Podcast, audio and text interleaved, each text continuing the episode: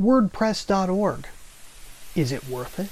Entrepreneurs are the most stubborn, passionate, and creative people on earth. But running a business is tough, lonely, and oftentimes thankless. So, how do you keep from going nuts while doing everything necessary to grow your company? Today, you were meant to hear this. Brian J. Pombo helps overworked owners and executives break through the frustrations and rekindle their passion. These are the principles, strategies, and tactics you can use to overcome obstacles and rediscover your absolute dream business. Here's Brian. Hi, I'm Brian Pombo. Welcome back to Brian J. Pombo Live. Now, I'm a business investor by trade, but in my life, I've done quite quite a few different jobs. One of them, uh, well, a huge piece of it has been in the digital marketing realm, and so this is kind of a series of different aspects of digital marketing using some of the buzzwords and terms that are out there. WordPress.org got its start around 03. It's a piece of open source software that you could take and put on your own server. So it's not something that you you uh, you log into on somebody else's spot. It's a spot that you own or you're renting from somebody else so that you've got your own piece. That's what WordPress.org is. Now, this is different from WordPress.com. WordPress.com is the version that I believe came after. That is a they have their own servers, they have their own setup. You can get uh, your own website on WordPress.com. They started out as a free platform. Uh, there, there, were so many when they started, all these free platforms out there that you could start a website on. Uh, obviously, they've got a whole bunch of uh, uh, ways to be able to up that and pay extra for extra features and uh, extra space and, and bandwidth and so forth. Uh, WordPress.com is something different. I want to deal with WordPress.org because it is it is the large one. It is the big thing that most people are dealing with nowadays when it comes to building a website. Now, should you even be interested in WordPress.org? There's good sides and bad sides to it. The good side about it is it's rather ubiquitous. I guess you you should say it's it's everywhere. WordPress is everywhere, and every nearly every person that's worked in building websites has worked with WordPress in one time or another. They either love or they hate it, or they at least know how to deal with it to some extent. It's one of those things you can't really escape because it is really one of the biggest ways of building a website out there. It's, it's what they call a CMS.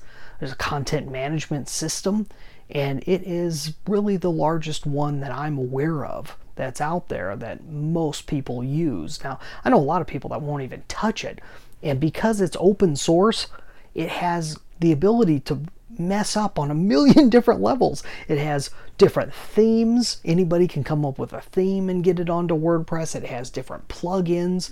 Anyone can come up with a plugin and put it onto WordPress. Um, and so you have that, and when you have all these things competing with each other, even if they're all from decent companies, if they do things that contradict with the other thing, it messes up your website. If one comes up with an update before the other one comes up with an update, before WordPress.org comes up with an update, the whole thing could fall apart. So these are all things that have to be watched real closely. So you got to have people that know what they're doing when you are running a WordPress website. I started out when I started building WordPress websites. It was at a time where we were looking to build websites very quickly, very straightforward. I was working, I believe at the time, my first t- first time playing with WordPress was working on building websites for local businesses, and so we had templates that we could plug and play, add their logo, add this, add that. That people just needed a website, and so WordPress was the easiest, quickest, fastest way to be able to do that, uh, and most reliable at that time. Since then, there's other, there's a lot of other options before you focus too much on whether you should be using WordPress or not, if you're starting from scratch, you ought to have somebody you can trust in terms of a webmaster, in terms of somebody that has some direction on this type of thing, and somebody that you know is going to be with you for a while. Someone you can trust. If you've got someone you can trust, then don't worry about it. Let them go with whatever CMS or whatever basis of website, as long as it looks the way you want and does what you want it to do, that's the important thing when it comes to building a website.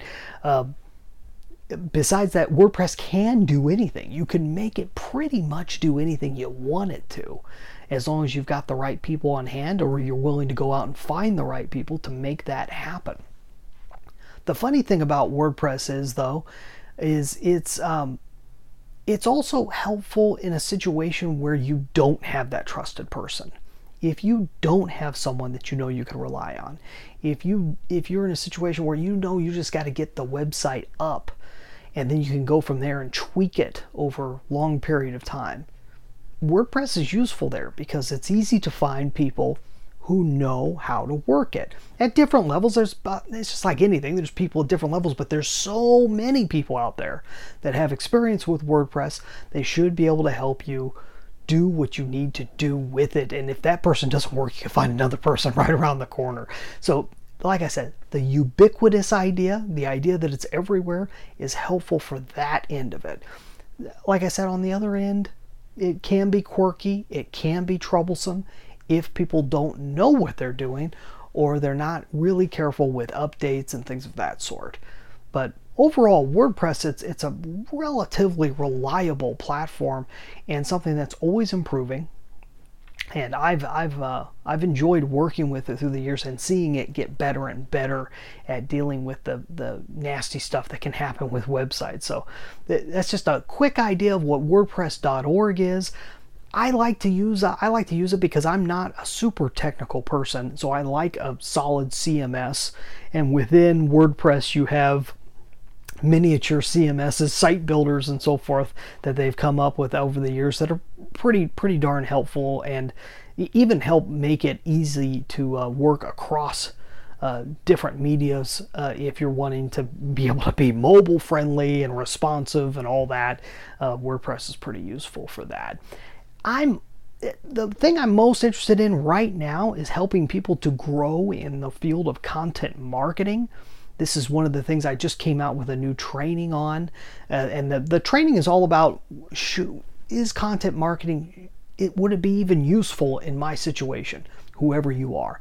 And if you're in that situation, you just want the answer to that question, go to contentmarketingquestion.com. There's a training that takes you through the ins and outs of whether it's right for you or not. I outline seven different situations you might be in where content marketing isn't right for you and it's important to know so that you can move on and focus in other areas. So uh, go check that out, contentmarketingquestion.com. That's all I have for tonight. You have a good one. We'll be back tomorrow. In the meantime, get out there and let the magic happen.